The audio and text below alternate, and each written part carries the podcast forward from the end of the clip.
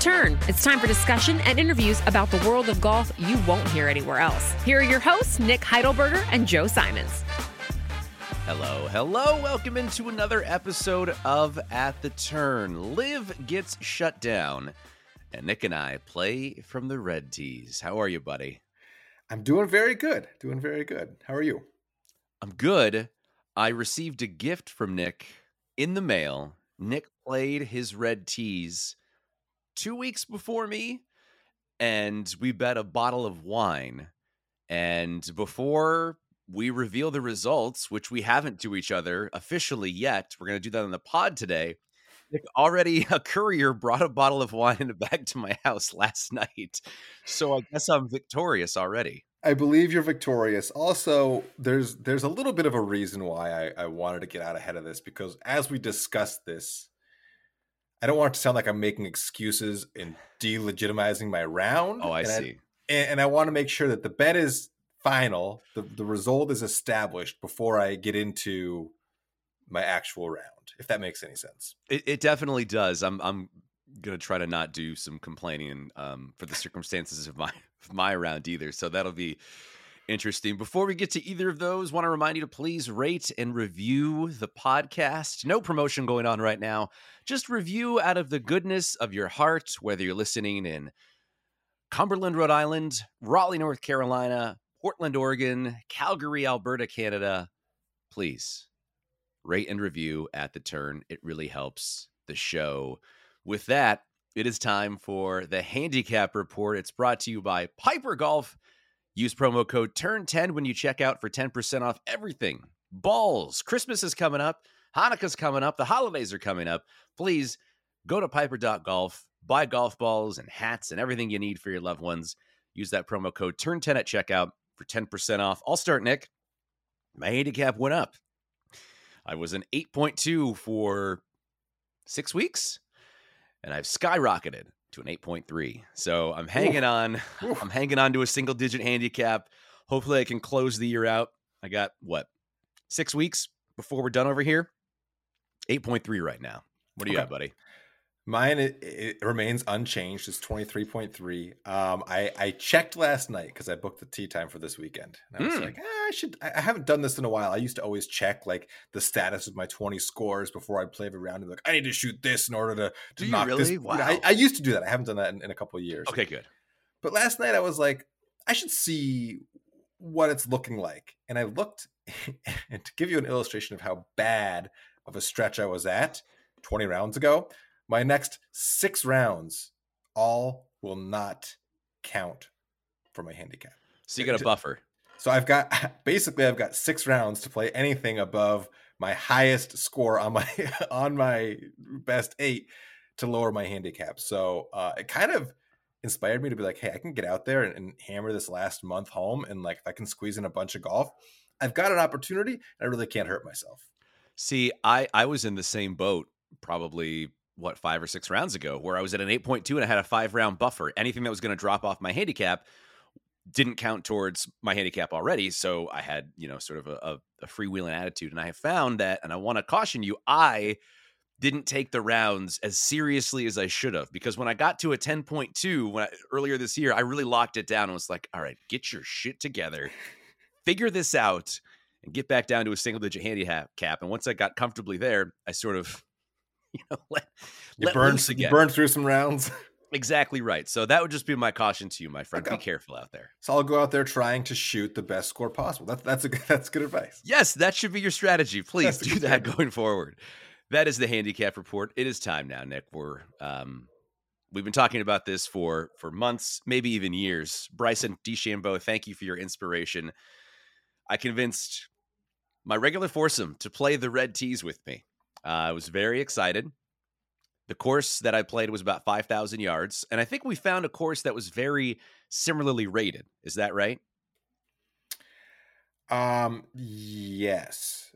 Although I didn't end up playing that course because um, it was closed for a tournament uh, the day I Oh. was going to play. So I, I ended up playing a different course, but it was still um, pretty equitable. I mean, the USGA does a, a, bang up job of rating these courses, and um, I ended up playing one where from the forward tees. It wasn't the reds; it was actually like the golds. It was the, Mhm. the most forward rated for for men. Um, it worked out perfectly where I got my course handicap from those tees was an 18, which is embarrassing to say. I, I hate to even admit that on on uh, such a popular podcast with so many people listening. Um, but it was like, okay, great. I, I get a clean stroke a hole. You want to know how popular we are? Uh, this week, 79th most popular golf podcast in the United States of America. Not go. bad. Not Yeah. too shabby. So, how do you want to go through this? Do you just want to give like the raw results and we can confirm that this is, in fact, my bottle of wine and then we can kind of go through a little bit of the detail? Does that sound appropriate? Yeah, that sounds good. Okay, so you wanted to play a modified Stableford format. I thought that would be yes, that, that's correct, and I thought that would be a good way to go about this. And I, in hindsight, I think that was a good way to go about it because it gives you kind of the mindset that I think you want to be in when you're the whole purpose of playing the red tees is to go out there and, and try to go after the lowest number possible and, and stay aggressive. And the modified Stableford does that because there, there's a lot more to gain with a low score than there is to lose with a high score. So the risk reward is is is heavily in favor of the risk and, and taking on that that challenge get a low score. So uh, I thought that was a fun a fun format to play. I really liked doing that. It worked out kind of the way I had it in my head. Uh, for me, at least. How did did you did you play that format? Did you did you enjoy it? Um, I actually, to be honest, forgot we were playing that format until I brought. I ma- I managed to keep the scorecard and bring it home, and then I was like, "Oh yeah, we did modified Stableford score format." And to be honest, it really didn't make much of a difference from my perspective because I was playing as a one, so basically the hardest hole in the course I got a stroke, and otherwise I was just playing the course straight up. Yeah. Um, but should I should I divulge? Are Well, we ready? Well, that's the thing. Just a sec. But Okay. then, yes, that's the excited. thing about that's the other reason why I liked the, the modified Stableford format is because you just play your ball and keep a normal Right. score like you would, and it's not like you're you're picking up or you're you know I guess you technically you could, but you're still playing your normal ball. Like a lot of people are like, well, I don't want to play a scramble because I want to have my own personal score. You still play your ball. You get your own Sure. your your score. You just have a, an additional way of adding it up at the end. I, I I think that's fair. Um, okay, without further ado, I shot a 77. Uh, it's a par of 71. So modified Stableford, I had a birdie free 77. Let me put it that way. Um, and I made six bogeys, 12 pars. One of those bogeys was on the number one handicap hole. So I finished There with a minus five modified Stableford format. Okay. Yes, it was that. That is that. Sure is your bottle of wine, Joe. I um, I shot a seventy nine thousand. No, I shot one hundred and five. It was my absolute worst ball striking round of the year. Like not even close. Like could not even couldn't make any any sort of contact with the oh, golf man. ball. Um, I didn't make any pars, but I did make a birdie net eagle for, for Oh, five points on the back sick. nine, which which took me from like a negative twenty something to a negative uh, still twenty something. But it was it was kind of exciting to be like, oh, that's a, like I've never thought of a birdie as a net eagle before until like I had a point value associated with it. I was like, oh, that's kind of Sure. um, that was the the highlight. My, my game from 50 yards in was actually not bad. Um, I just Everything couldn't. else. I just couldn't put a full swing on the ball, which was okay. You know, it, it's going to happen. And um, I've kind of come to accept that's just where my my life and my game is at right now. Um, You got two young humans you're trying to keep alive. exactly. Like Yes. what what more can I really do? I've I've since played a round of golf. Uh, I, I I took Gavin and I played a par three course, and I could actually, in fact, find uh, somewhere near the center of the club face. So I've, I've confirmed that this isn't going to plague me for, for the future. Um, Did Gavin have fun? yeah, we'll, we'll, Good. We'll, we'll we'll put that on hold for. a Okay, we'll table that. Okay. Yeah, we'll table that. But um, so the round I played, this had nothing to do with with how I played, which is why I wanted to settle the bet before I got into this because eh, no matter what the conditions were, I wasn't going to hit the ball well that day. I love, But- if I may interject real quick, I love that you wanted to send me a physical thing as your preamble before you got on the podcast to explain what the hell went wrong. Like that was your in advance. You got to get that to me. Be like, no excuses. I lost, but here it comes. Yeah, and and here's what I'll, here's the first thing I'll say is if I would have like had a normal day, like where I actually could hit the ball, like, like played a normal round, I would have said, Joe, I needed to redo the red tee challenge. Like this round doesn't count because the course was closed. It was a downpour. I was the only person out there. As soon as I Oh. paid for my round of golf, the, the pro left. I was the only. I sent you a picture from the parking lot. I, I don't know if you, you, you picked up on this. It was an empty parking lot with just just my car. Um, oh, that greens, was what you sent me and Romy. Okay. Yeah, I don't know if you yeah. picked up on you know whatever. Um, Too subtle for me. Yeah, like every hole, every green, like the hole was was had water pouring out of it. There was oh like my God. standing water through all the greens. And again, if I were like putting for bogey and points, like I would have been like, this, sure. this is not legitimate. Like we, we, need to redo this. But I was like, by the time I'm even on the green, I have like a 15 footer for double bogey. So I'm like, this, this really matter. isn't going to impact. Like the, the question of the competition is to say like, could, could you play better than your opponent today? And the answer, that question was answered before the course conditions came into play, uh, which is why I, I, settled the bet. But um, so I, I was, I actually was relatively dry for most of it, but by the end, absolutely so. All my rain gear was, was saturated. It was almost comical. Um, I still had a really fun day out there. Like Ashley was like, "Oh my god, was that so miserable?" I'm like, "Yes, it was miserable." However, I was still happy in in the misery. It, w- it was it was kind of fun to have the course to myself and just be out there um, attempting to hit golf shots. I could not have had a more opposite experience weather-wise. It was 85 degrees in early October, and I feel I feel really dumb in retrospect trying to do something like this on a day like that. Lacey's friend Tabby put it very very well, where they were hanging out having a beer, and Tabby Lacey's friend is is a golfer, and Lacey explained that we went out to Glendoveer, and she said, "Oh no, all the denim shorts are going to be out there," and I was like, "Oh." That's so true because let me tell you, buddy, the denim shorts were out there. It was martial law. We teed off at 11 a.m let me rephrase that. We are supposed to tee off at 11 a.m. We teed off at 11:17. So even starting the round, we are 17 minutes behind. Wow. Every hole took an eternity. That course, I don't think I've ever played it where it's taken more than about four hours and 20 minutes just because of the nature of the course. It just goes fast. You feel like you're playing slow, but in reality, you still play fast. It was a five plus hour round. Oh. The people in front of us just had no idea what they're doing. We're on the 15th hole, an uphill par five there is a cart, so you have to like walk to the top of the hill to see what's going on on the green. I walk up the top of the hill, being like, "Oh, they're probably close to the green." To see a lady in a golf cart 50 yards ahead of me turn the wrong direction because her cart has died. Her group is her group is on the green. They finish the hole. Her husband, her uh, the person she's committing adultery with, I don't know. He walked back from the green to the golf cart 100 yards toward me as she is getting a new golf cart given to her instead of him waiting at the green for her to drive the cart up. So it's like oh that God. low of common sense that you're dealing with for five hours. And eventually it just got to me. The last, like, I don't know, six holes, I, I, I was just angry. I was not having fun. I like, I felt bad afterwards because like I had a super early flight the next morning. So every every like five minutes we were delayed. I'm like, well, this is just less sleep that I'm gonna get tonight because it's just delayed everything else. But I shot a 77. I actually in retrospect, wish I played more conservatively. I think I played way too aggressive. Like a lot of the holes that I had were par fours that were 300 yards or less. And most of those I decided to hit driver or go for the green. And I wish that I just would have plunked some five irons out there and left myself 80 yards all day. I, I wish I would have done that because it's tree lined fairways. If you're not accurate, you're being penalized. And all you have to do is pop it out there and you have less than 100 yards into the green and I'm going to give myself birdie putts half the time, 75% of the time, and I might get hit some pretty close and have a few tap in birdies. But instead, yeah. I opted to hit driver, be very aggressive drive for the green. As a matter of fact, the only time that I made a birdie was on my second ball. I ripped one out of bounds. I hit the second one close to the green, and I got up and down for a bogey, which was probably the best played hole that I had the entire day. I one more thing, and I'll move on and let you respond, Nick. But I, there was hole number nine. I was keeping it together. I was plus one through eight. I made like a 40 footer for par on the eighth hole. There's only two par fives in the golf course. Number nine is one of them. It plays close to 500 from the tips. You get 120 yards playing the forward tee. So it's a 380 yard par five. Hit my best tee shot of the day. I have 80 yards in on a par five.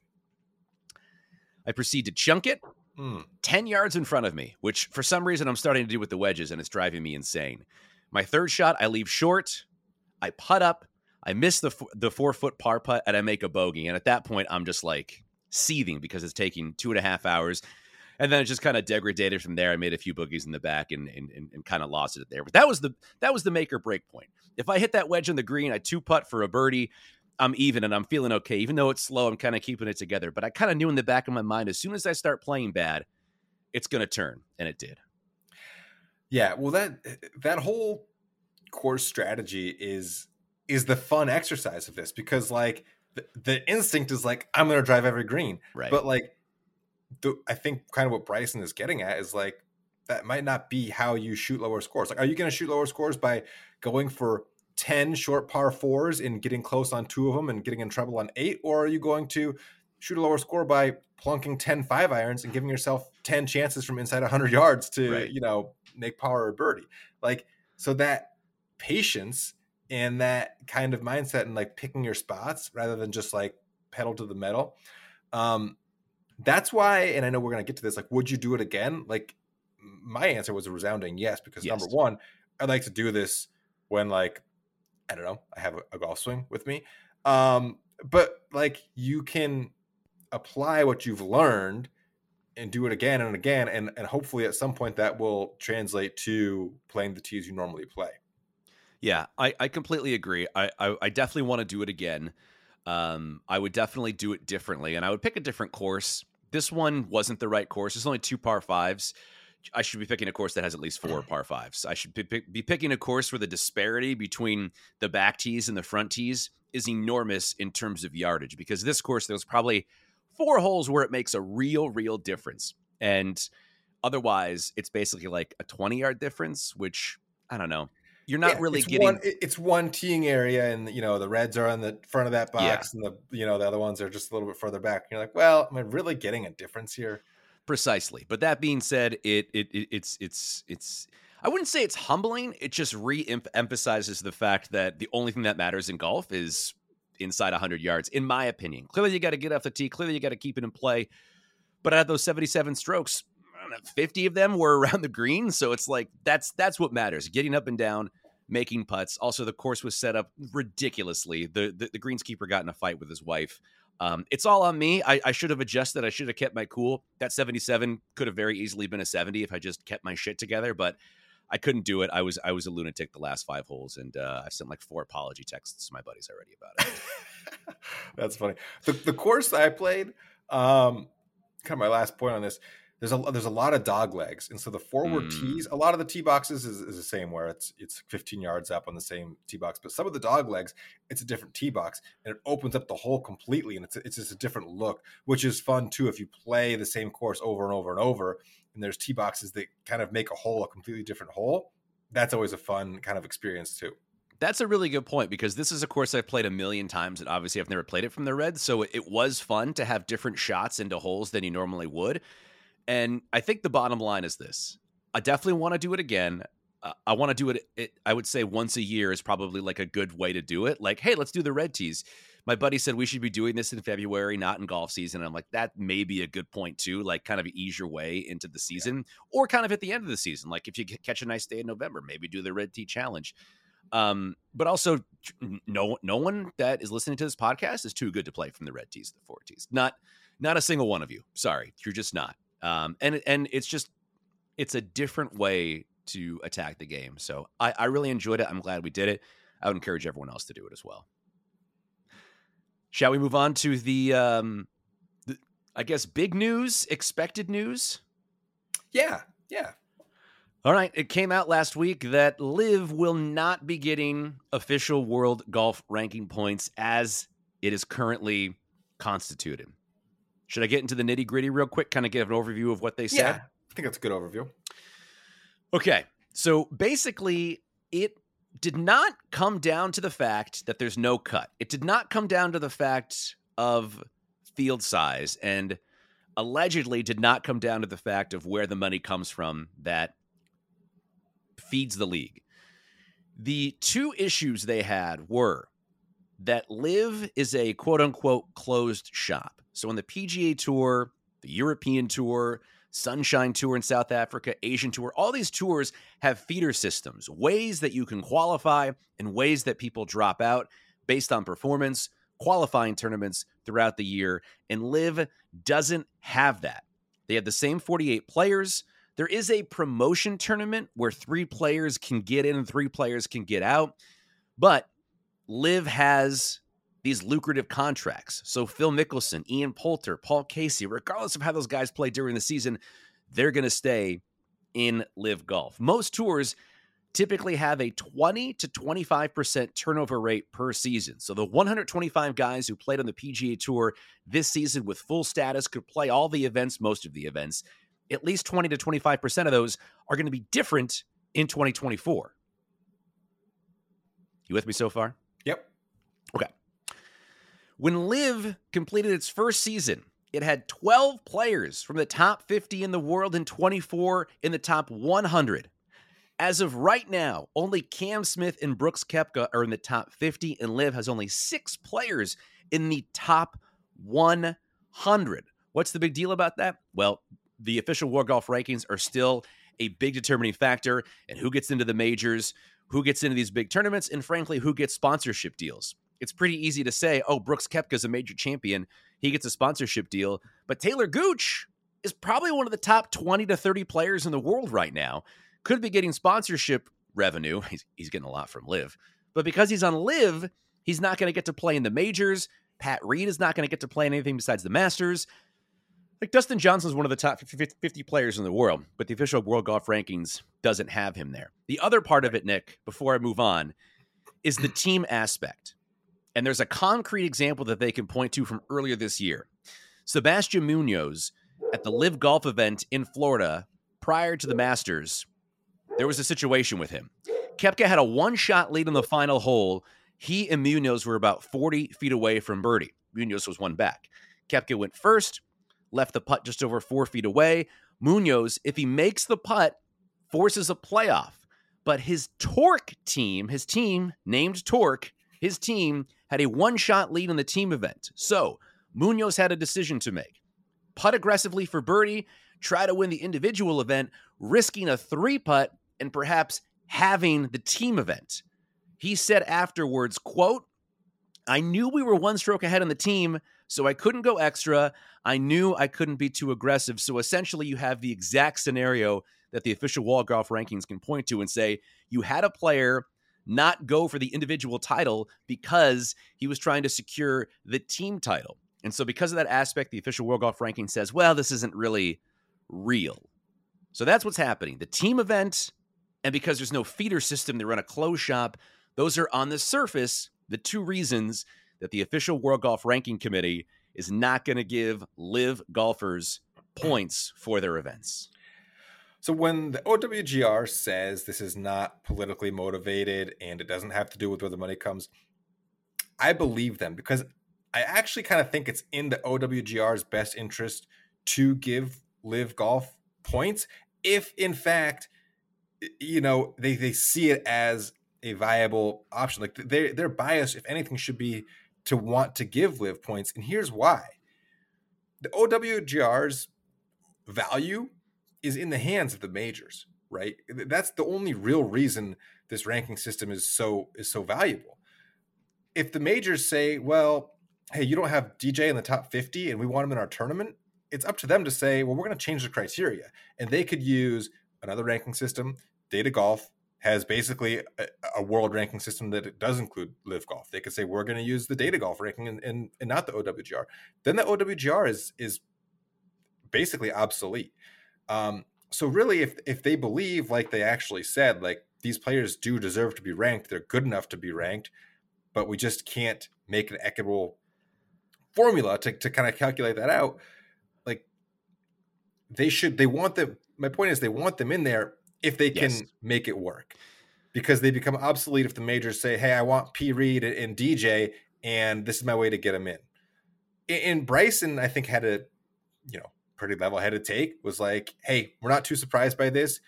I think it would be fair if to give the top twelve LIV guys spots in the majors. Basically, like, hey, if you want to kind of make it the way it was before, just say like, as one of your criteria for the majors, top twelve from LIV, you're in. So that way you have your own qualifying system so you don't rely on the OWGR. I think that makes sense. I think you need to have some way for the LIV golfers to be in the majors. And, and, and I also think you're right. The official World Golf rankings, it behooves them to have the best players in their ranking system because the rankings don't mean as much as they did two years ago. There's no there's no way around it. It's not like you can have a ranking system that's legitimate and Brooks Koepka and Cam Smith and Dustin Johnson are ranked where they are. It just doesn't make any sense. I think I I don't think that we can continue like this much longer. I don't think you can have another full season of LIV and then go into 25 and say, well, these guys still aren't a part of this. Right. It just doesn't make any sense. It becomes crazier and crazier. And then if you're the Masters, if you're the US Open, if you're the PGA Championship, your fields are getting weaker. That's bad for them too. It's bad for everybody. LIV has successfully gotten top players, and as a result, everyone else needs to acquiesce, and not everyone's doing that. And it's bad for us. It's bad for the fans. And I don't have access to the TV ratings, but the majors this year had enough LIV players in them to build up that LIV versus PGA Tour kind of rivalry, kind of showdown. I mean, yeah, Brooks Koepka won a major this year. If you start to get majors with with only a couple LIV guys or no LIV guys, they're not really relevant. You probably exclude a lot of the viewing audience who just wants to see the carnage of like Patrick Reed go against Justin Thomas in the in the last round of a major. Yeah, dude. You look at the results of the Masters. Um, Brooks, Phil, and Pat Reed were all in the top four. So, yeah, three of the top six finishers were LIV guys. It's not like they're irrelevant from a play perspective.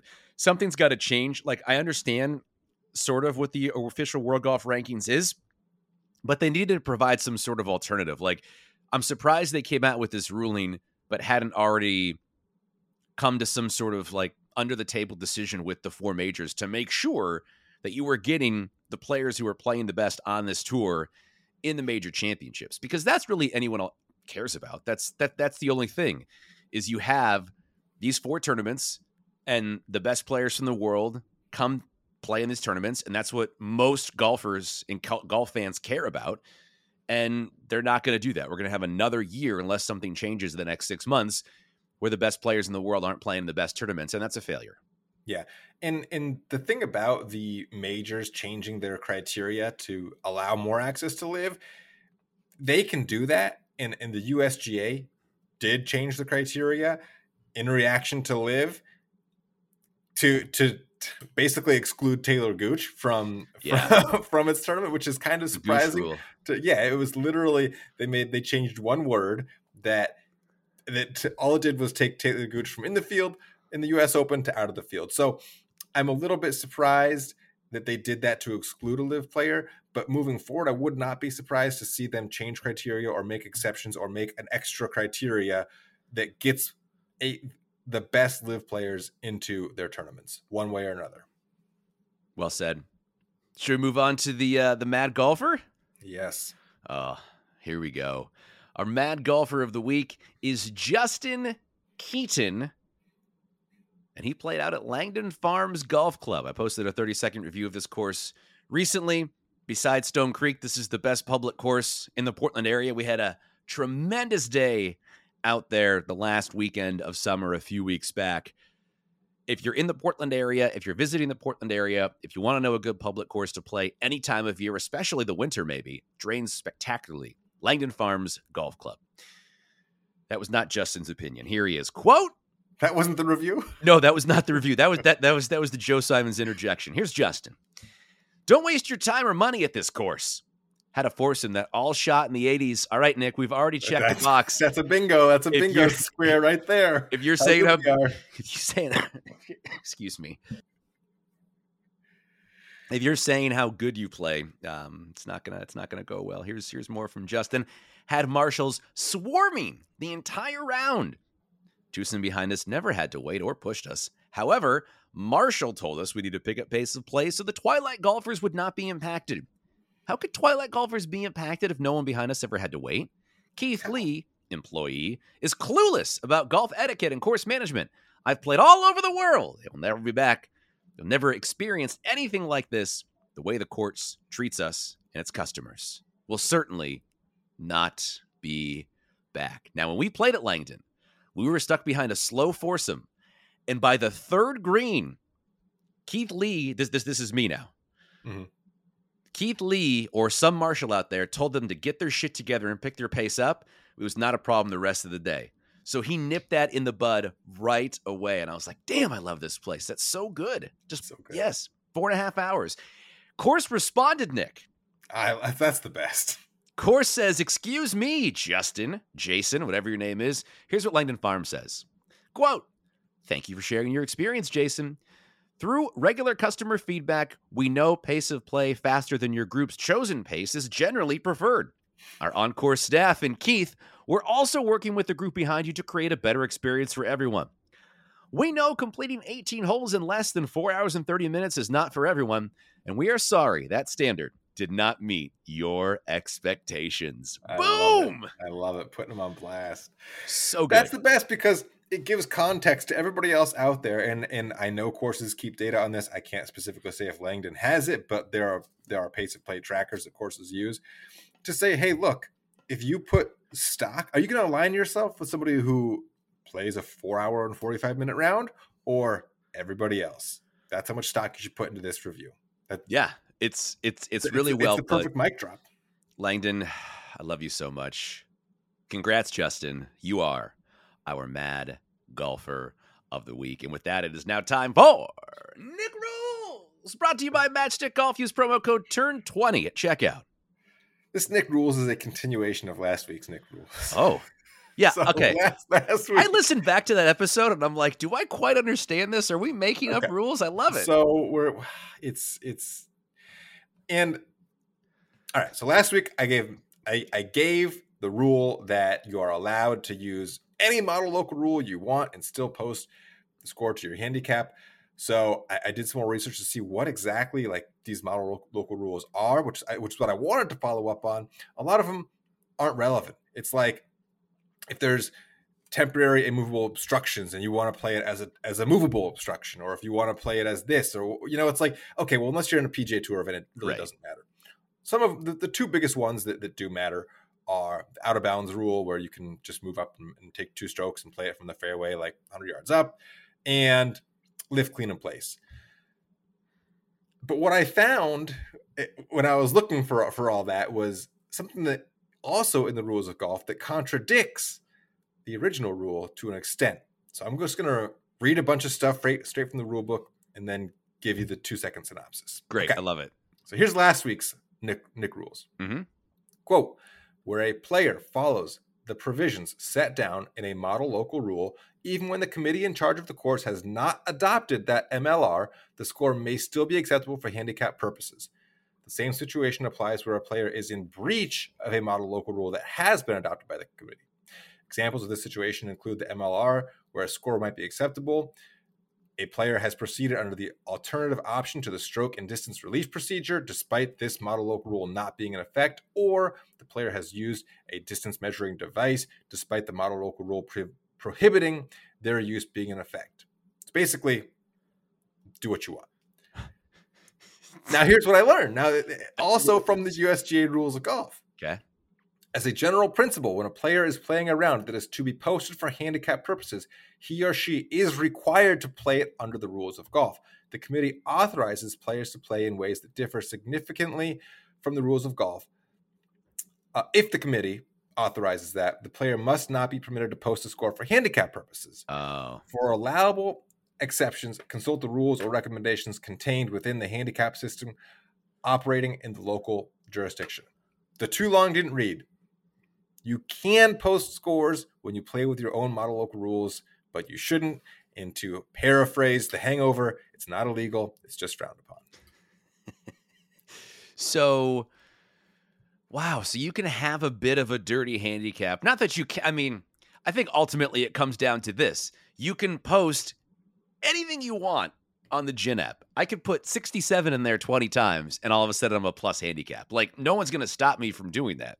So it's, I, I suppose it's like anything else in golf, right? You have to have some honor in what you do. And you have to t- take that approach with model local rules as well. Exactly, exactly. So they're, they're basically saying, yes, technically you can do it, but look, if you're playing golf and you're posting for your handicap, you should play by the rules of golf.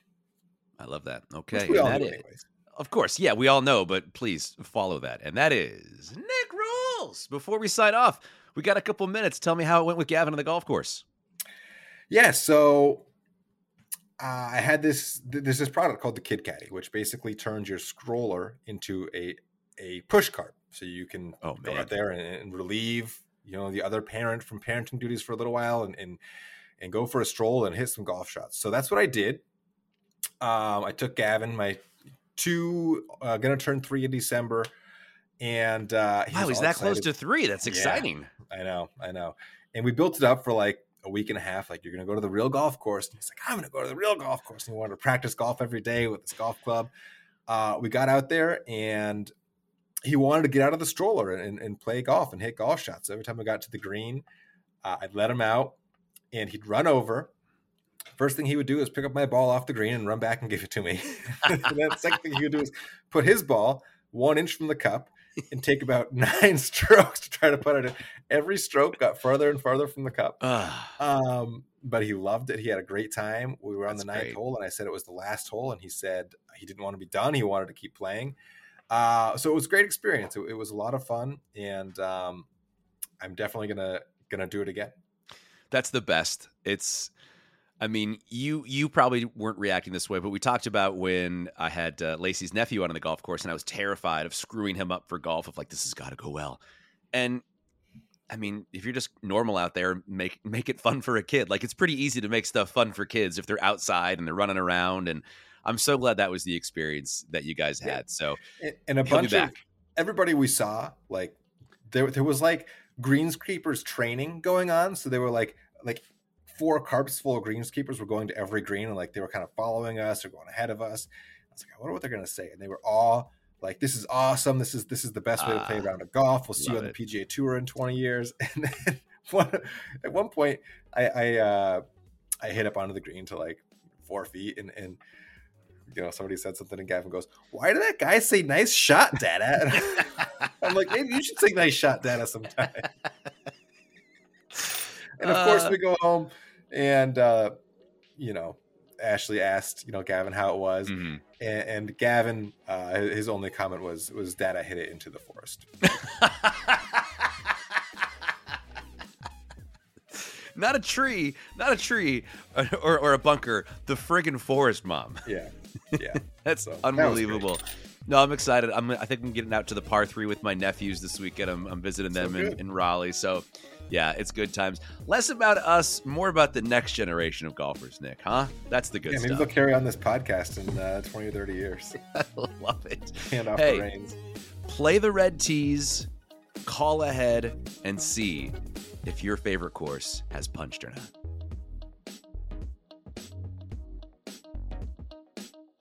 I'm Lacey Evans. Thanks for listening, and we'll see you next time at the turn.